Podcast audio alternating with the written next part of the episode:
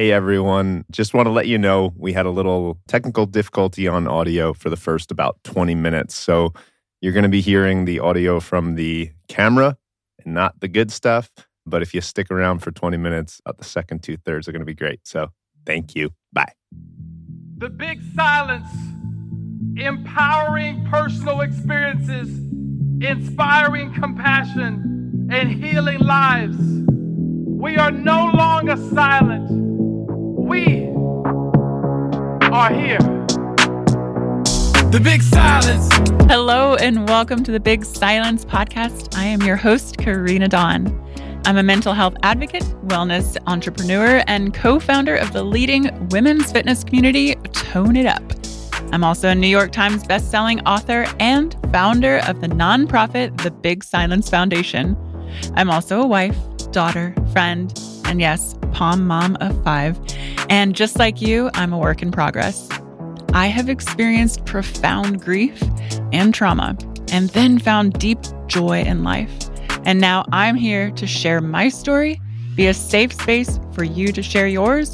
And we're having in depth conversations with psychologists, doctors, spiritual leaders, friends, and others who have been impacted directly or indirectly by a mental health condition. No more embarrassment, no more shame, no holding back, only healing. Let's go!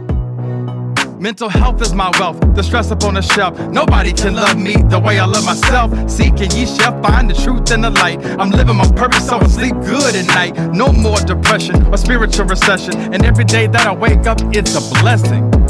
So breathe in, breathe out. Everybody in the house know what I'm talking about. The big silence. The big silence. Welcome to the Big Silence Podcast. This is not your host, Karena Dawn. So, today's episode is going to be really fun. Your actual host today, who has been missing in the intros for the past five plus episodes, decided he wanted to host today and do a AMA. Hmm? Well, that's not exactly how it went down. I've been on a sabbatical from intros, for sure. But I was uh, last minute called in off the bench. Feel a little cold, but you know what? I'm going to try to stretch, not pull a muscle, and see what happens. All right, y'all. So, hmm this is your host, Bobby Goldstein. Are you nervous? Because literally, he kept delaying today because he was working. Whoa, Tiki. Oh, Tiki, my questions, Tiki. Oh my God. The palm is on the table because Bob, Bobby Oh. her comfort. Oh my God. And she just went on his computer and deleted all his questions. This is going to be a cute close up, though. You have to go to YouTube because you can see what's happening right now. Tiki just sat in front of my main camera. I Tiki. love it. Tiki, that's my camera. Yeah, show the hiney. Okay. I So- believe you were asking me a question. Oh yeah, I was saying you were so nervous that you kept delaying recording the podcast because you were so focused on what to ask me. We also asked the community. No one Look. what yet. Yeah, not yet. Let's see at the end. And this is uh, fake suede. Okay. Well, I brought you a gift. Really? All Oh, CBD. wow. You might want to take Shoot. a little, Swig it. take the whole tincture. Oh, All boy. CBD All always helps me with my my anxiety, my nerves. All right, well, I'm going to end my non-hosting duties here and enjoy the episode, which I have no clue what he's asking me. That's Nope. right. Is that my main camera now? Oh, no, that's where This that is your camera. Okay, yeah, the one Tiki's Tiny was in. Okay, Mhm. enjoy. Thank you. Karena Dawn. Look at you here. Look at you. Just look at you. Looking good, might I add. Thank you, because Yeah. I was just sick for three days. I know, I hear it. And uh, then I was catching a little of your bug. The old family Thanksgiving bug. Isn't it great? Mm-hmm. Mm-hmm. Well, I want to introduce you first to my co-host, Tiki Miss Goldstein. Tiki Goldstein. I hate when they put Tiki Dawn at the vet. Ugh. She's such a little cutie. Well, miss, we are just saying, episode 39. Hmm. A lot can happen in a year. Are you 39? No, I'm not. Oh. How many years have we been married?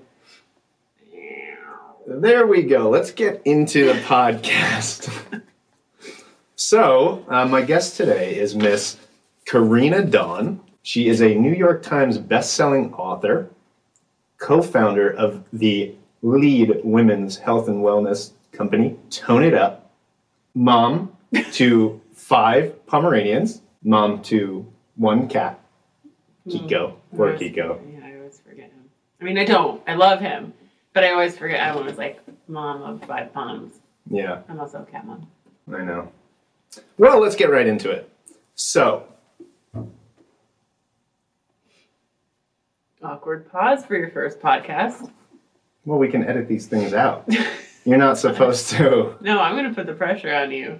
No, I know. I was, I was, I was thinking of something. I was going to say something genuine, and then you called me out. Oh, Um, go back to genuine. Okay. I was just thinking as well that everybody knows you. Everybody knows your story at this. And if they haven't, they should definitely read The Big Silence. But a year ago, over a year ago now, your mom did pass away. And why don't you first just kind of let us know where you're at today and what the process has felt like over the last year?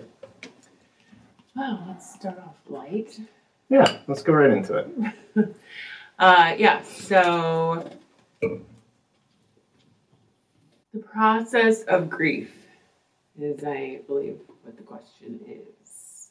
And the process of grief, and then, Emily, I'm gonna need a napkin. no, uh, I'm gonna try not to cry through this, but the process of grief and the process of trauma. One plus years later, and her photo and her setup in my office in the house is still there, and I walk by it every day. And my mom wanted her ashes here on our property, Mhm. and I go by it. Where am I today? I'm not healed yet. Hmm.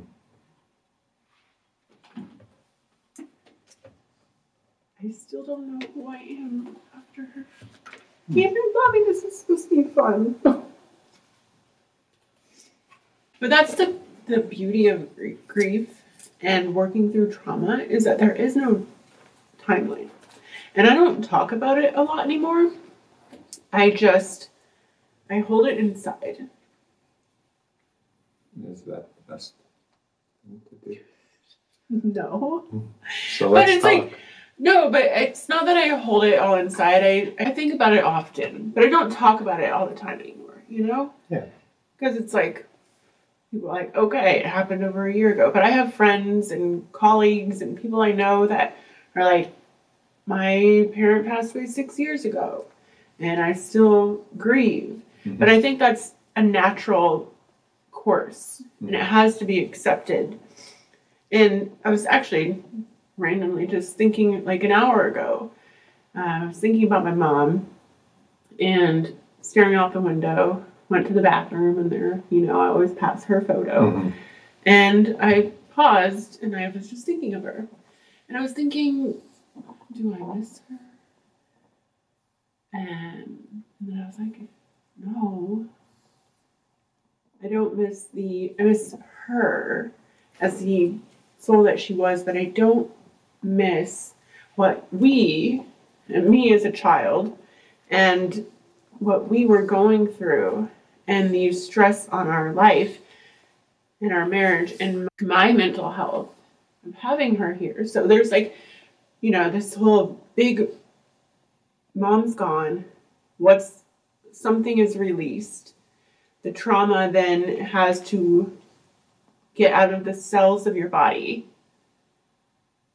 But I will say, I thought it would be like, give yourself three months. Mhm. Here I am.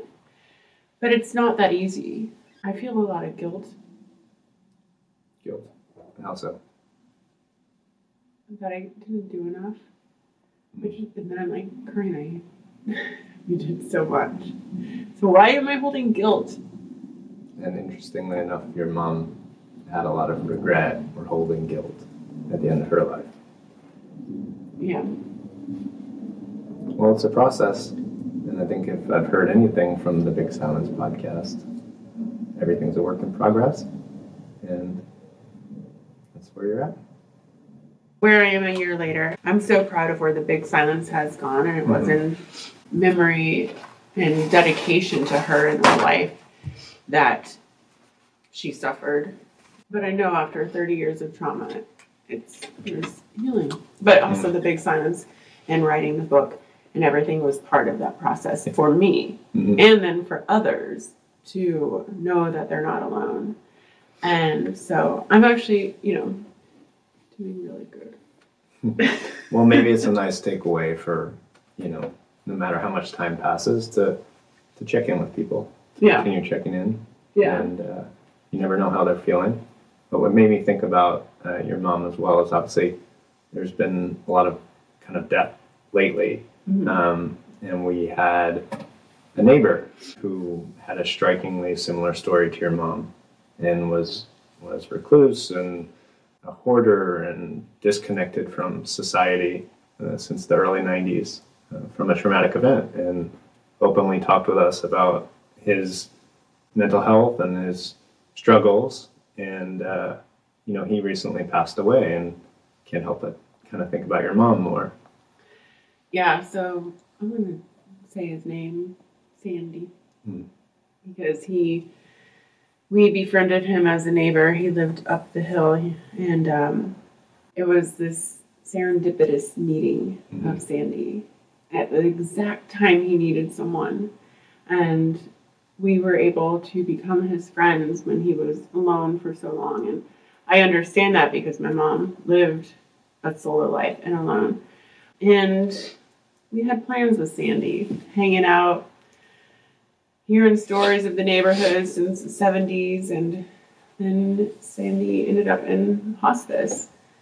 And yeah, that's kind of, one of those trigger things too. And but I'm so grateful because I was with my mom in hospice the last three days, and we were with Sandy, Yeah. and it, able to make sure that he wasn't alone. That was his only one she's like, I don't want to do this alone. And um, he also did want to share his story. Yeah, I think that would be great for a future episode. I know there's a lot to Yeah. talk about there, but I do feel like he felt seen at the end and he felt comforted just with being there.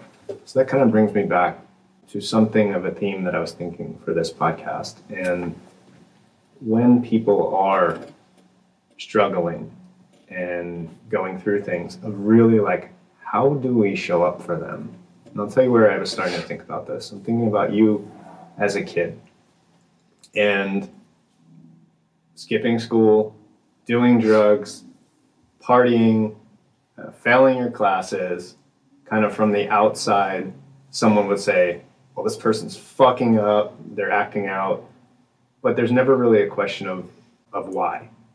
Continuing the question of why are they acting that way? Now let's continue that.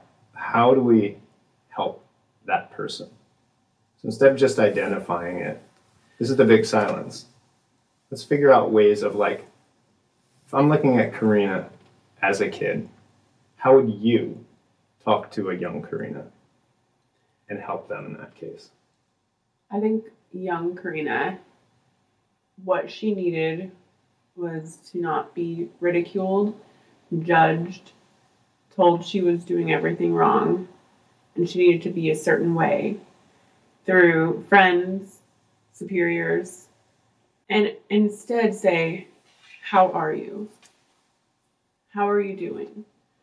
Instead of Can you give examples of what how people would tell you you're doing wrong or tell you how to do things?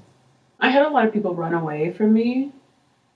A lot of friends. I uh-huh. lost a lot of friends because I was spiraling and they saw things happening in my house. But none of, and also none of their parents came to check on what was happening. What do you mean by spiraling? What you just said, like the drugs, the parties, the skipping school, the escapism. And, you know, I think if I saw my child or my friend's friend as a young kid and hearing little things that were going on or what was happening at home or your mom's hospitalized, your mom's missing, maybe stepping in to check in a little bit more. So, how would you check in on a young girl who is clearly acting out and you don't know the story? And that's the thing, like acting out always comes from something. So remember, if your child is acting out, there is a reason. hmm In my notes, I had maybe it's not acting out, maybe it's reacting out. You know, there's always something there going. Well, I like to just put that. I was definitely reacting out. I would say so. um, checking in with the family, checking in with the kid, checking in with, so say you see something in your kid's friend, checking in with the kid who hangs out with the friend, like, hey, how is, how is Susie? Is anything different about her? Oh, I don't know, you know, and then maybe talking to Susie's parents. Mhm. Just opening up conversation, and that's where, because you don't want Susie to feel alone and then isolated. I get it, but if I'm knowing you now, Uh-huh.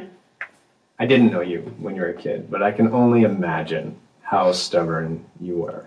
Oh, I was defiant. I was a little biatch. So if I went to Because going to be a little. yeah, teenage Karena, and I say, "Hey, just checking in. How are you doing?" I'm pretty certain I'm not going to get. I'd be like, fuck you, leave me alone. Yeah, probably something along those lines. Yeah, I actually So- did go to therapy. My dad, he's a therapist, so he made me go to a therapist who was his friend. Okay. Dad, I know you're going to listen to this, but I remember that time when I sat on this therapist's couch. He's like, Karena, you have a dark cloud over your head. I'm like, fuck you. Thank you for telling me that. I think that's an appropriate response. To that. I know. But this is again back then when we're not talking really about mental health. There's therapists and there's that work being done, but you're not you're still tiptoeing over in the 90s of what actual mental health is and why you're going to therapy. And my dad was having me sit with this guy telling me I have a dark cloud. And I'm like, okay, fix it. Mhm. So I kind of And so I sat there silent. I want to stick to this though. Okay. So, knowing your personality at that time, knowing what you know today, do you think there is anything that anyone could have said to you? Did you meet anyone that started to like maybe flash a light that showed a glimmer of hope? Someone could have given me a hug. They could have told me that I was loved. And not just my dad going through his own chaos. Mm-hmm. Someone could have told me that I mattered. That I'm worthy to be here. Like a mentor or something. Mm-hmm. Was there anyone that, even for a brief moment in time, had that position that you looked up to, that you kind of kept in the back of your head as you were on your journey? First of all, I'm just glad that he's blocking my main camera right now because I have the ugly cry face. As she goes in and in, and in focus and out of focus, you'll blur in, blur out. Give me that blur. I'll get. I'll mess it up. Yeah. Um, I had a teacher, Miss Terry, at school 70, and I would just go sit. I'd skip class even in like elementary school. She Mhm. would let me just like sit and talk to her. And an art teacher at Broad Ripple High School. I don't remember his name right now, hmm but he would let me. He knew what was going on at home, and I just wanted to paint. And Mhm. painting was like my therapy. So I'd get letters from him to like skip my science class or my math class because I had to finish a painting. And he would let me go in the front of my high school, sit by a tree, and just paint. hmm Those two people stand out um, as teachers in my, my school. My school had me go to the high school social worker.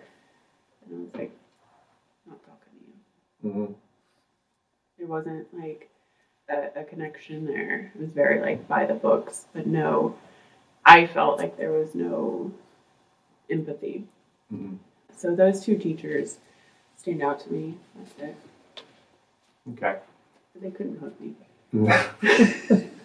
Not in the 90s. I, I. Even today.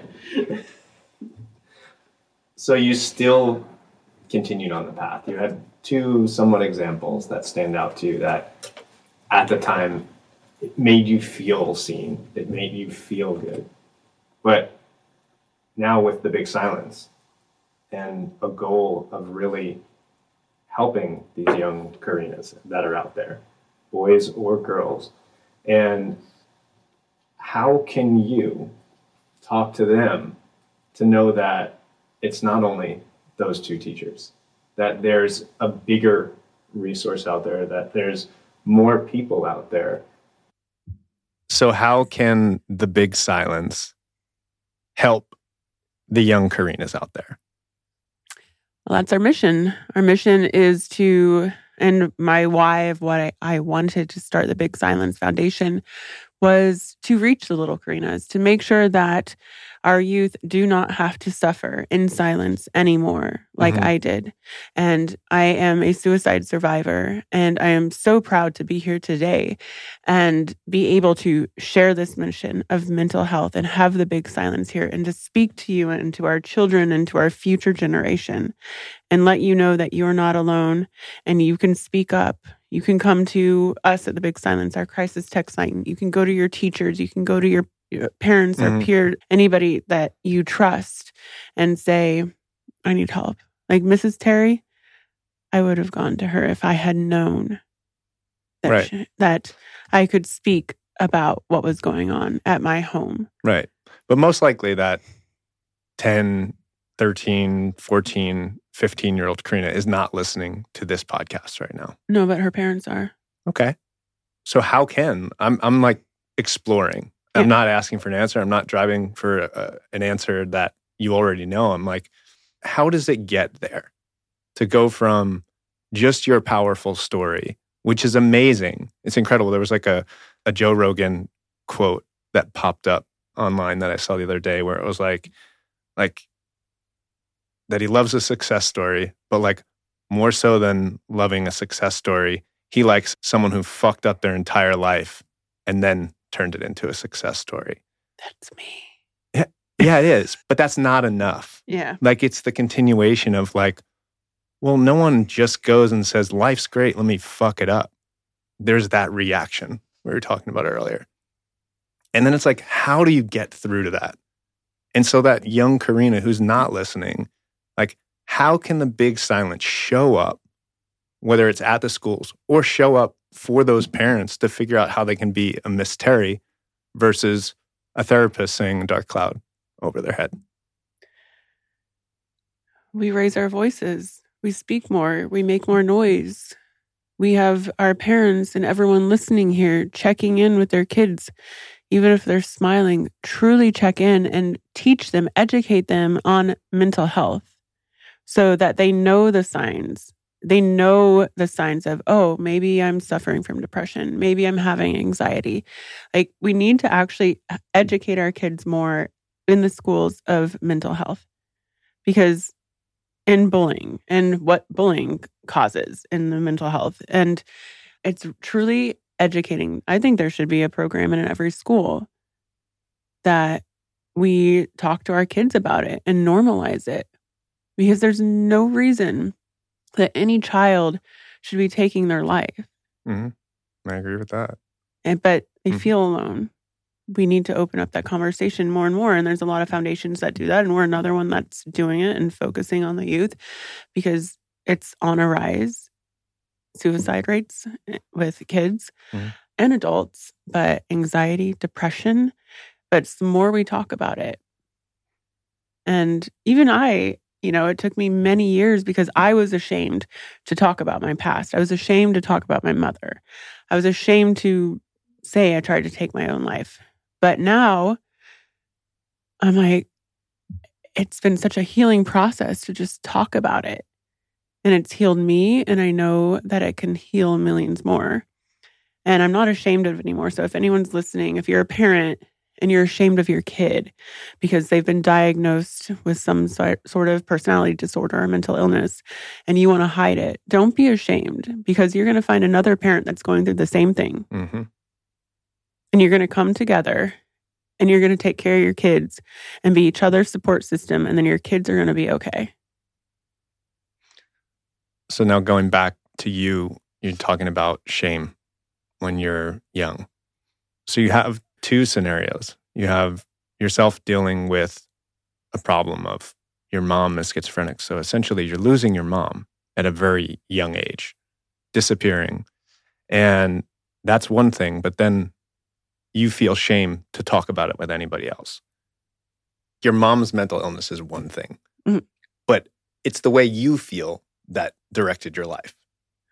You understand? Like, so if, if you didn't have an outlet to talk about it, well, like that's what's causing your life to go in a certain direction. That's what's causing you to feel alone. That's what's causing you to do drugs. That's what's ca- causing you to do. Now, there's something guess- at home that you're reacting to. So, a situational, I always call it like situational depression or situational reaction. Sure. yeah. So, my mom's mental illness was her illness, and I was not able at such a young age, as my brain is developing and still is, to understand her perspective. I didn't understand it. And I was incapable at that time to understand it. And I will still never know exactly what her thoughts were, how her brain was working. I have um, all of her journals and everything and that she left me and I understand a bit more. But yeah, so she had her struggles going on. And then she was completely and she told me in the last few years of her life that she thought we were all sitting at home having dinner every night. And she didn't understand that I went through anything or that my father or that Rachel because she was so lost in Mhm.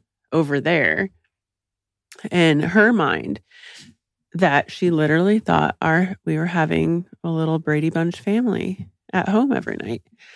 And so what happened with her and her abandonment, her illness, then made me fall off the deep end.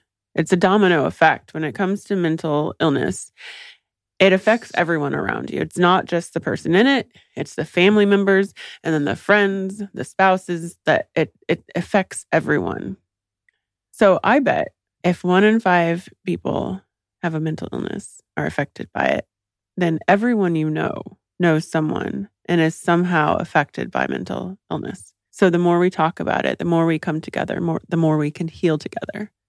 So thinking of it as going back to little Karena, mom's at home or not at home, sick, and I go to school and I have all these other friends. Think about the friends that were escaping with me. They were probably also escaping from something else, but we didn't talk about it because it didn't have a name. It Mhm. wasn't talked about. But I now I always think back like, what about her at the rave? She was as fucked up as me. Mhm. Like, what was she going through? Yeah. I think TV shows in general, I think conversations are deeper. So I think people writing shows are having deeper conversations. Like, what was the show we watched? Euphoria, right? Yeah. I mean, but that explores a darker area of children's lives and what people are going through. I mean, look at even older films. Look at like The Breakfast Club, right? Mhm.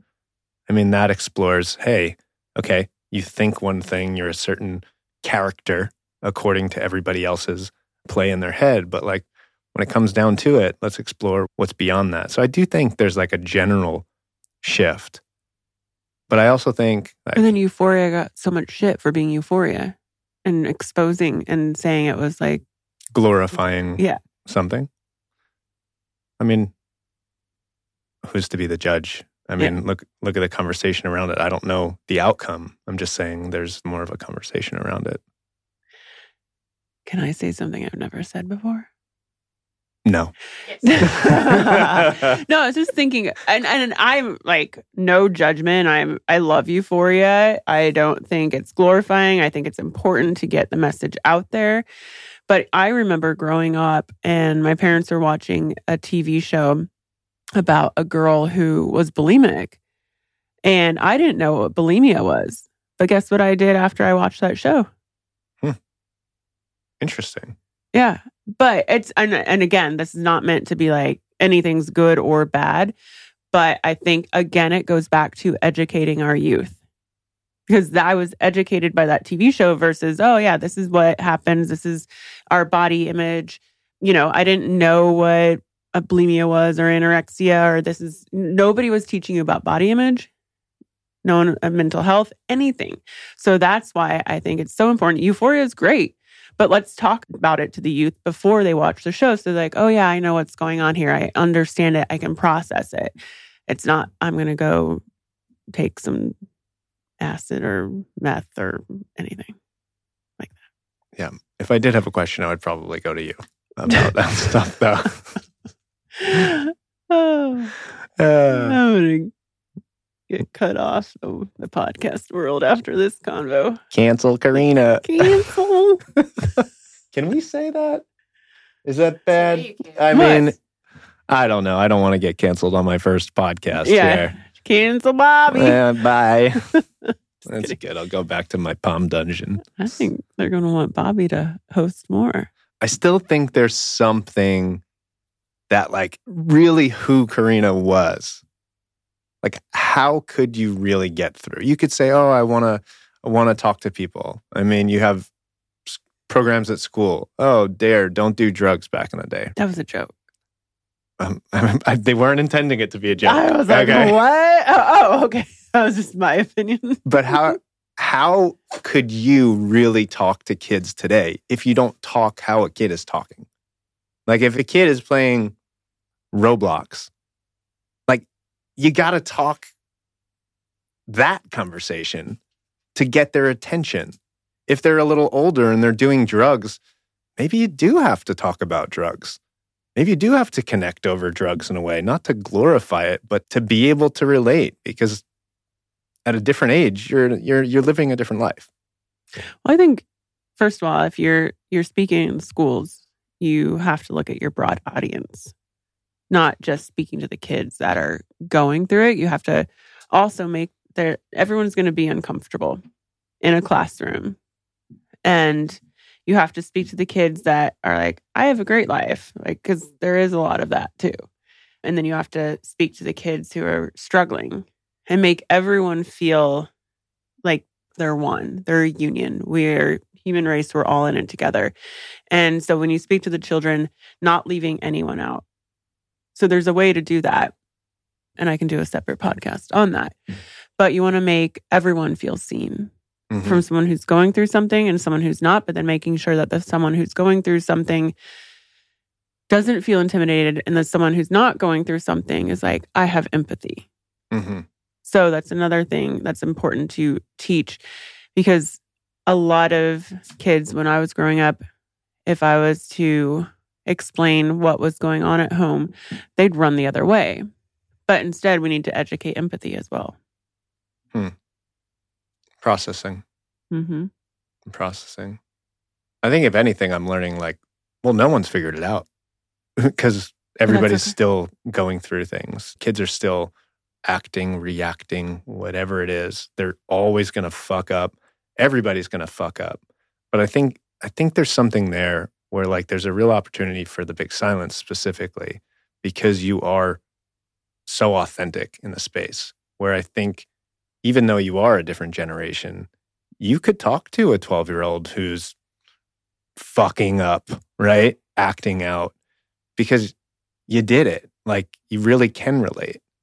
So, personally, this is a nudge, nudge. I think you need to be at those schools. You need to talk directly. I think it's effective for you to also talk to parents and give your perspective, um, especially as coming on the other side of all of it. But like, you need to talk. And maybe it is a little mix of euphoria. And maybe you're going to have to go on Roblox. I have no idea. Oh gosh, I'm gonna Jeremy, if you're listening, can you Yeah. send Sayo over? Oh my God. no, but it's true, and that's why in 2023 with the Big Silence Foundation, we are going to the schools.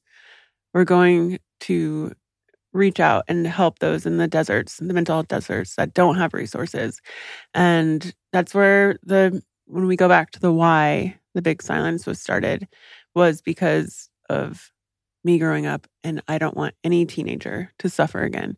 And there's several foundations that we partner with, like Inspiring Children with Jewel, that are helping helping the children, our next generation. So we're doing the work, and more people need to be out there doing the work because it's not easy. I mean, with us, this small little team, and our resources to be able to do the work, is not enough.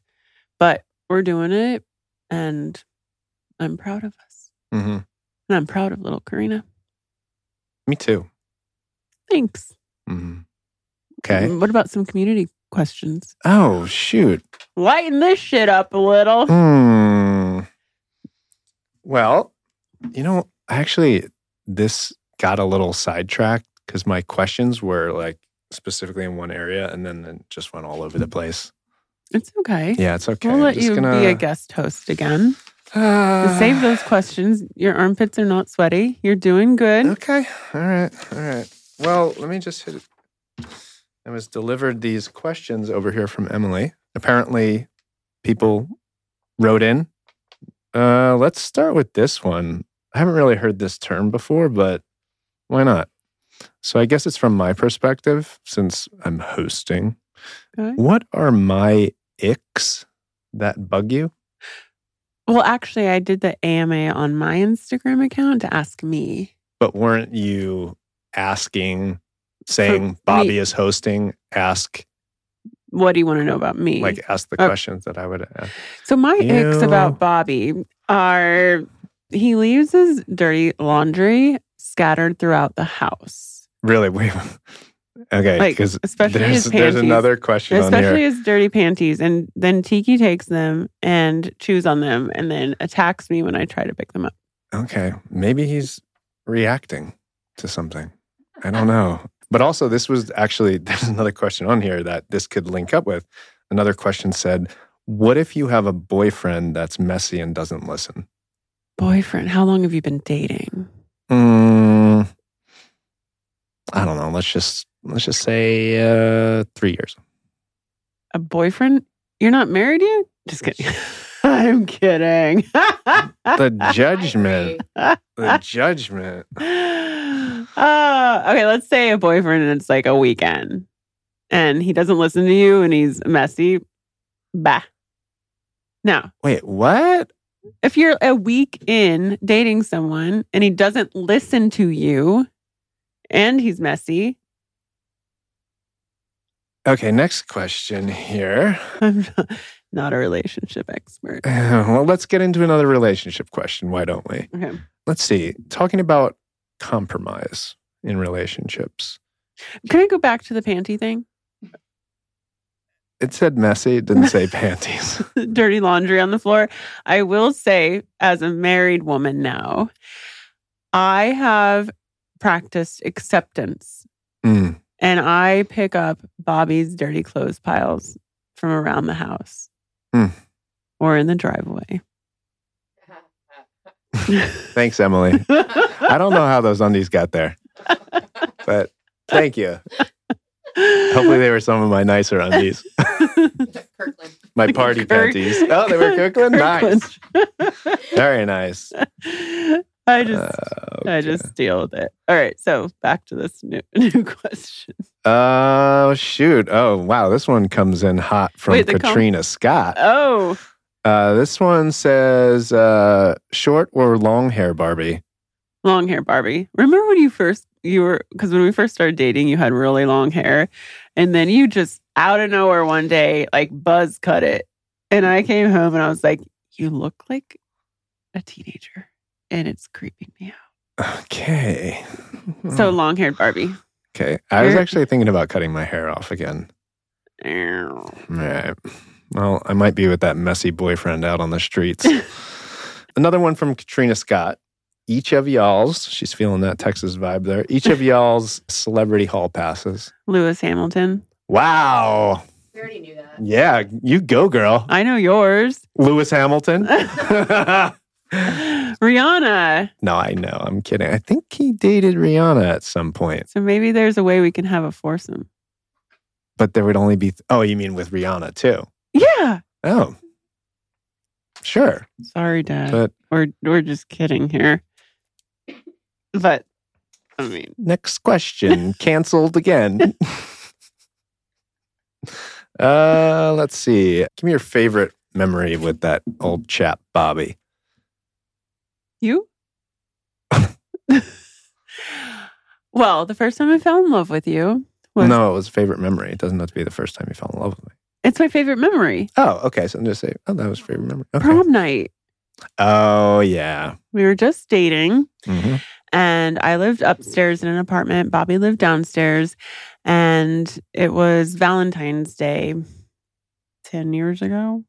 I had told him that I never went to prom because my mom grounded me the day of prom and I had this beautiful purple dress and I was so excited, but I had apparently talked back. So I wasn't allowed to go to prom.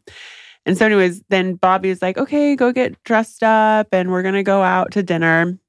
And I, he came and picked me up at my door upstairs and went down to his apartment. And it was a full prom scene. Can you explain all the decor and everything that you did to prep for that night? Well, we had all those like metallic letters like welcome to prom. We took our prom photos. I think I put up a, a disco ball. Yes. Yeah. It was popping. You like moved Yeah. furniture. So we had a dance floor. Yeah, yeah, of course. You had, I got your a corsage. yes. Mm-hmm. I mean, what kind of prom doesn't have a corsage? You even like got a white tablecloth to put over your dining table. Mhm. So it looked like a high Yeah. school table. Thanks, Costco. and you made lamb chops. Did I? I forget. I think you made I- lamb chops. Now we're really stretching my memory. but that was the first time, and somewhere in the interweb, you can find photos on that. yeah, it was fun. That was the first time that I literally, and this is so cliche, but I got weak at the knees. wow. Wow. Maybe you even got lucky. That night. My memory, I told you. well, here we are again. Let's just stick with that. I think that's nice. All right, podcast host. Yeah, I Bring gotta go set up another prom here. How do you end your podcast? What? How do you end your podcast? Oh, I almost forgot we were still on a podcast here. Great. Well, Tiki, uh, my co-host, you have any additional questions? Sorry, you just scared Sorry. her. I love you, Tiki. Love you too. Tiki would be a good, uh, you know, cover. hmm All right. Well, that's all for today. Uh, I have a lot more questions. Got totally sidetracked many times. Uh, definitely my ADD kicked in a little bit, but I'm going to come back next time and uh, we're just going to keep getting better like a fine wine. That's right. And if you loved this podcast and found it insightful, Oh, and then share it with your friends. Uh, like it, comment, and uh, make sure you subscribe. Thank you, Bobby. You've been a wonderful host on The Big Silence. Thanks for having me. Thanks for having me. Of course. Till next time. Till next time. Bobby out.